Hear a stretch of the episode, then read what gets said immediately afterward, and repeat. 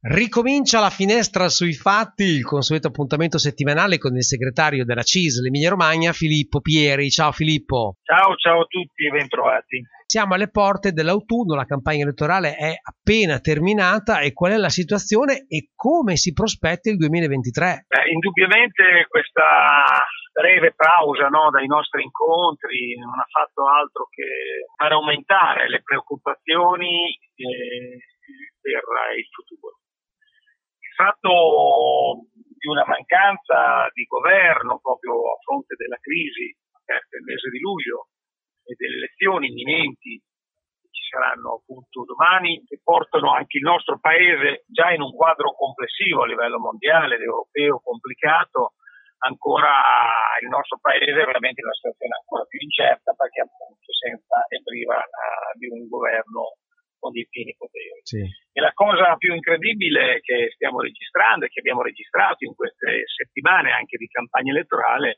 che proprio quei partiti, quelle forze politiche, ma non solo forze politiche, anche forze sociali, che hanno contribuito prima a indebolire e poi a far cadere questo governo, in queste settimane, in questi mesi hanno chiesto a questo governo dimissionario per ovvi motivi di intervenire, di fare cose, qualcuno chiedeva lo spostamento di bilancio, qualcuno degli interventi massicci.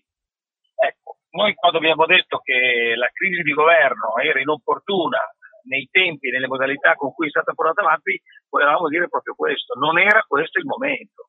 C'era una scadenza elettorale a breve termine, nella primavera del 2023, si poteva tranquillamente arrivare eh, alla scadenza naturale fare la legge di bilancio 2023 perché appunto c'era da governare questa fase complicata e difficile.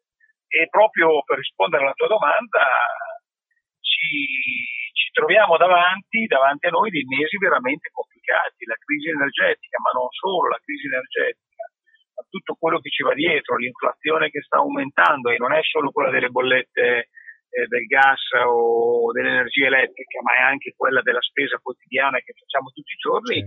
mettono veramente da una parte in forte difficoltà le famiglie, i lavoratori, le lavoratrici, i pensionati, ma dall'altra parte eh, anche il settore produttivo.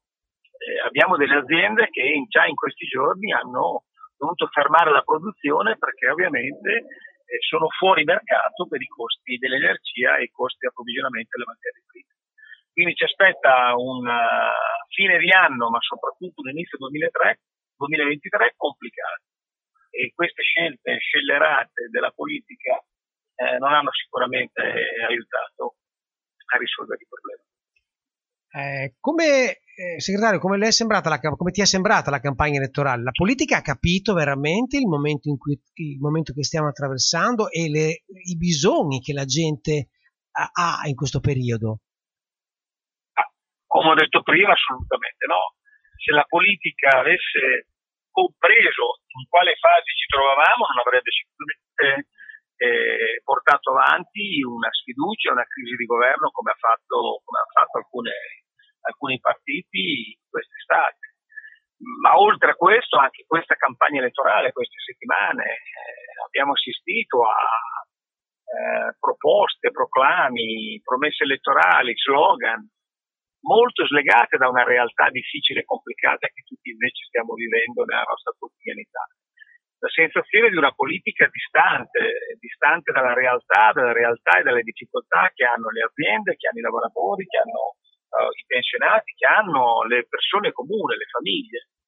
E, e oltre che questi slogan, queste promesse elettorali che da lunedì saranno tutte carta straccia come capita sì. molto spesso, abbiamo assistito anche ad un livello di confronto, di litigio eh, fra le forze politiche, con una forte contrapposizione fra i vari schieramenti, ma anche dentro gli stessi schieramenti. Eh. Non faccio questioni di parte, sia da una parte che dall'altra, sia nel centro-sinistra che nel centro-destra. Eh, quindi purtroppo questa campagna elettorale anomala anche nella, nella stagione, no? non aveva mai fatto una campagna elettorale nei mesi di agosto e settembre anomala in tutto non, non ci lascia grandi, delle grandi possibilità o delle grandi prospettive. Spero di essere smentito. Eh, però diciamo il preludio non è sicuramente quello dei migliori Speriamo, speriamo. Eh, segretario, una, poco più di una settimana fa eh, il segretario generale della CIS, Luigi Sbarra, ha tenuto a Roma in una conferenza stampa, appunto ha presentato un programma ben chiaro, 12 punti per rilanciare lavoro, coesione, investimenti e produttività, inclusione, politiche sociali, contrattazione e partecipazione. Un programma molto chiaro, si intitola Ripartire insieme ed è eh, nell'agenda CISL per il nuovo governo, una roadmap che eh, per chi sarà chiamato a guidare il paese, insomma, dovrebbe essere una roadmap da rispettare. Quali sono i punti principali? Come hai detto tu, sono 12 punti, ovviamente non è questo il contesto in cui affrontarli, sì. in cui provare a spiegarli, c'è sul sito della CISLA sia nazionale che quelli locali trovate il documento, certo. documento importante, è un po' la nostra agenda, no? in questa campagna elettorale si è parlato molto eh, partendo dall'agenda Draghi, l'agenda sociale, noi abbiamo fatto la nostra agenda CIS con questi 12 punti che toccano le priorità che il sindacato, che il nostro sindacato vuole porre a chi si candida a governare questo paese, quindi al prossimo Parlamento e al prossimo governo. Ma soprattutto in una visione di legge di bilancio che sarà il primo appuntamento che appunto il nuovo governo dovrà affrontare appena insediato, perché è da fare entro il 31 di dicembre, quindi entro la fine di quest'anno. E noi, come sempre, al centro di questi punti, tra le priorità, abbiamo inserito i temi che stiamo portando avanti, che abbiamo portato avanti eh, negli ultimi anni, in questo, in questo ultimo periodo, con i, con i vari governi che si sono susseguiti. In primo luogo il lavoro, il lavoro come elemento qualitativo e quantitativo, c'è bisogno di creare più lavoro e di creare buon lavoro e questo noi diciamo che lo possiamo fare solo con gli investimenti, facendo ripartire gli investimenti privati e quelli pubblici, utilizzando bene le tante risorse che eh, l'Europa ci ha messo oh, a disposizione. E poi i temi più sociali, il tema della previdenza, il tema di una riforma fiscale vera, ridistributiva, per ridistribuire la ricchezza prodotta, perché in questi anni anche di difficoltà la ricchezza si è prodotta e noi abbiamo un problema di ridistribuzione di questa ricchezza durante i periodi di crisi, sia quella precedente, iniziata nel 2008, ma anche quella pandemica, eh, ci sono delle fasce sempre più limitate che si sono arricchite. Ecco, il nostro problema è ridistribuire questa ricchezza. Poi nel 2021 abbiamo avuto anche una buona performance di crescita dell'economia complessiva. Ecco, il nostro problema è poterla ridistribuire. Quindi questi sono i temi che noi mettiamo all'attenzione eh, del Parlamento e del nuovo governo, come il tema della previdenza, delle pensioni, dove noi chiediamo una rivalutazione eh, delle pensioni in essere, ma anche un sistema più flessibile per poter accedere eh, alle pensioni in modo diverso, per non andare, voglio ricordare a tutti, dal primo di gennaio del 2023, se non si interverrà,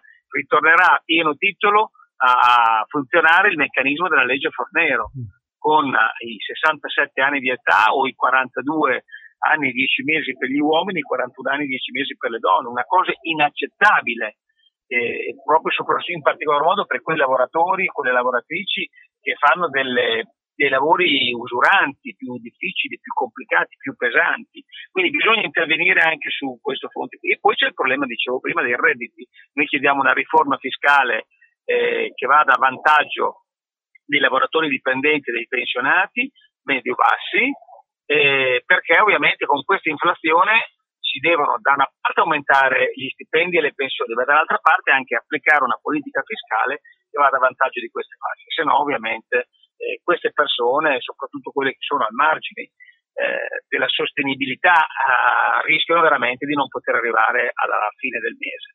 Questi sono, insieme a tanti altri punti, ho detto sono 12, quindi oggi non, è, non abbiamo certo. tempo per affrontarli tutti, sono al centro delle nostre richieste appunto per i prossimi mesi, per il nuovo governo e il nuovo Parlamento. Ultima domanda che faccio al segretario della CIS Emilia Romagna Filippo Pieri, se avesse la bacchetta magica, premesso che ci sono tante problematiche, le abbiamo accennate e andrebbero risolte tutte, quale sarebbe la priorità delle priorità per i cittadini della nostra regione? Quale sarebbe il problema più urgente da risolvere? Eh, questa è una bella domanda. Beh, sicuramente se avessi la bacchetta magica e potrei, potessi risolvere uno dei problemi, sicuramente quello della guerra. Mm. Eh, ma non perché è una questione ideale, abbiamo, visto eh, delle ripercussioni forti e pesanti eh, sulla vita di ognuno di noi di questo io, tremendo conflitto che c'è. Quindi questo sicuramente, tenendo presente, partendo però da un principio ben preciso, che lì c'è stata un'aggressione vera e propria da parte della Russia all'Ucraina e che quindi quella popolazione, quel paese, quel territorio, eh, quel territorio va garantita la propria autonomia e l'integrità dei propri, dei propri confini. Quindi un processo di pace che tenga però presente le ragioni eh, degli aggrediti, eh, di quelli che hanno subito questo attacco. Però ecco, questo sarebbe veramente un buon auspicio eh, della fine di un conflitto, di questo ma di tanti altri conflitti che ci sono nel mondo, che potrebbero rastreare e dare un po' più di speranza per il futuro. Segretario, grazie, come sempre buon lavoro. Grazie a voi e ci sentiamo la prossima settimana.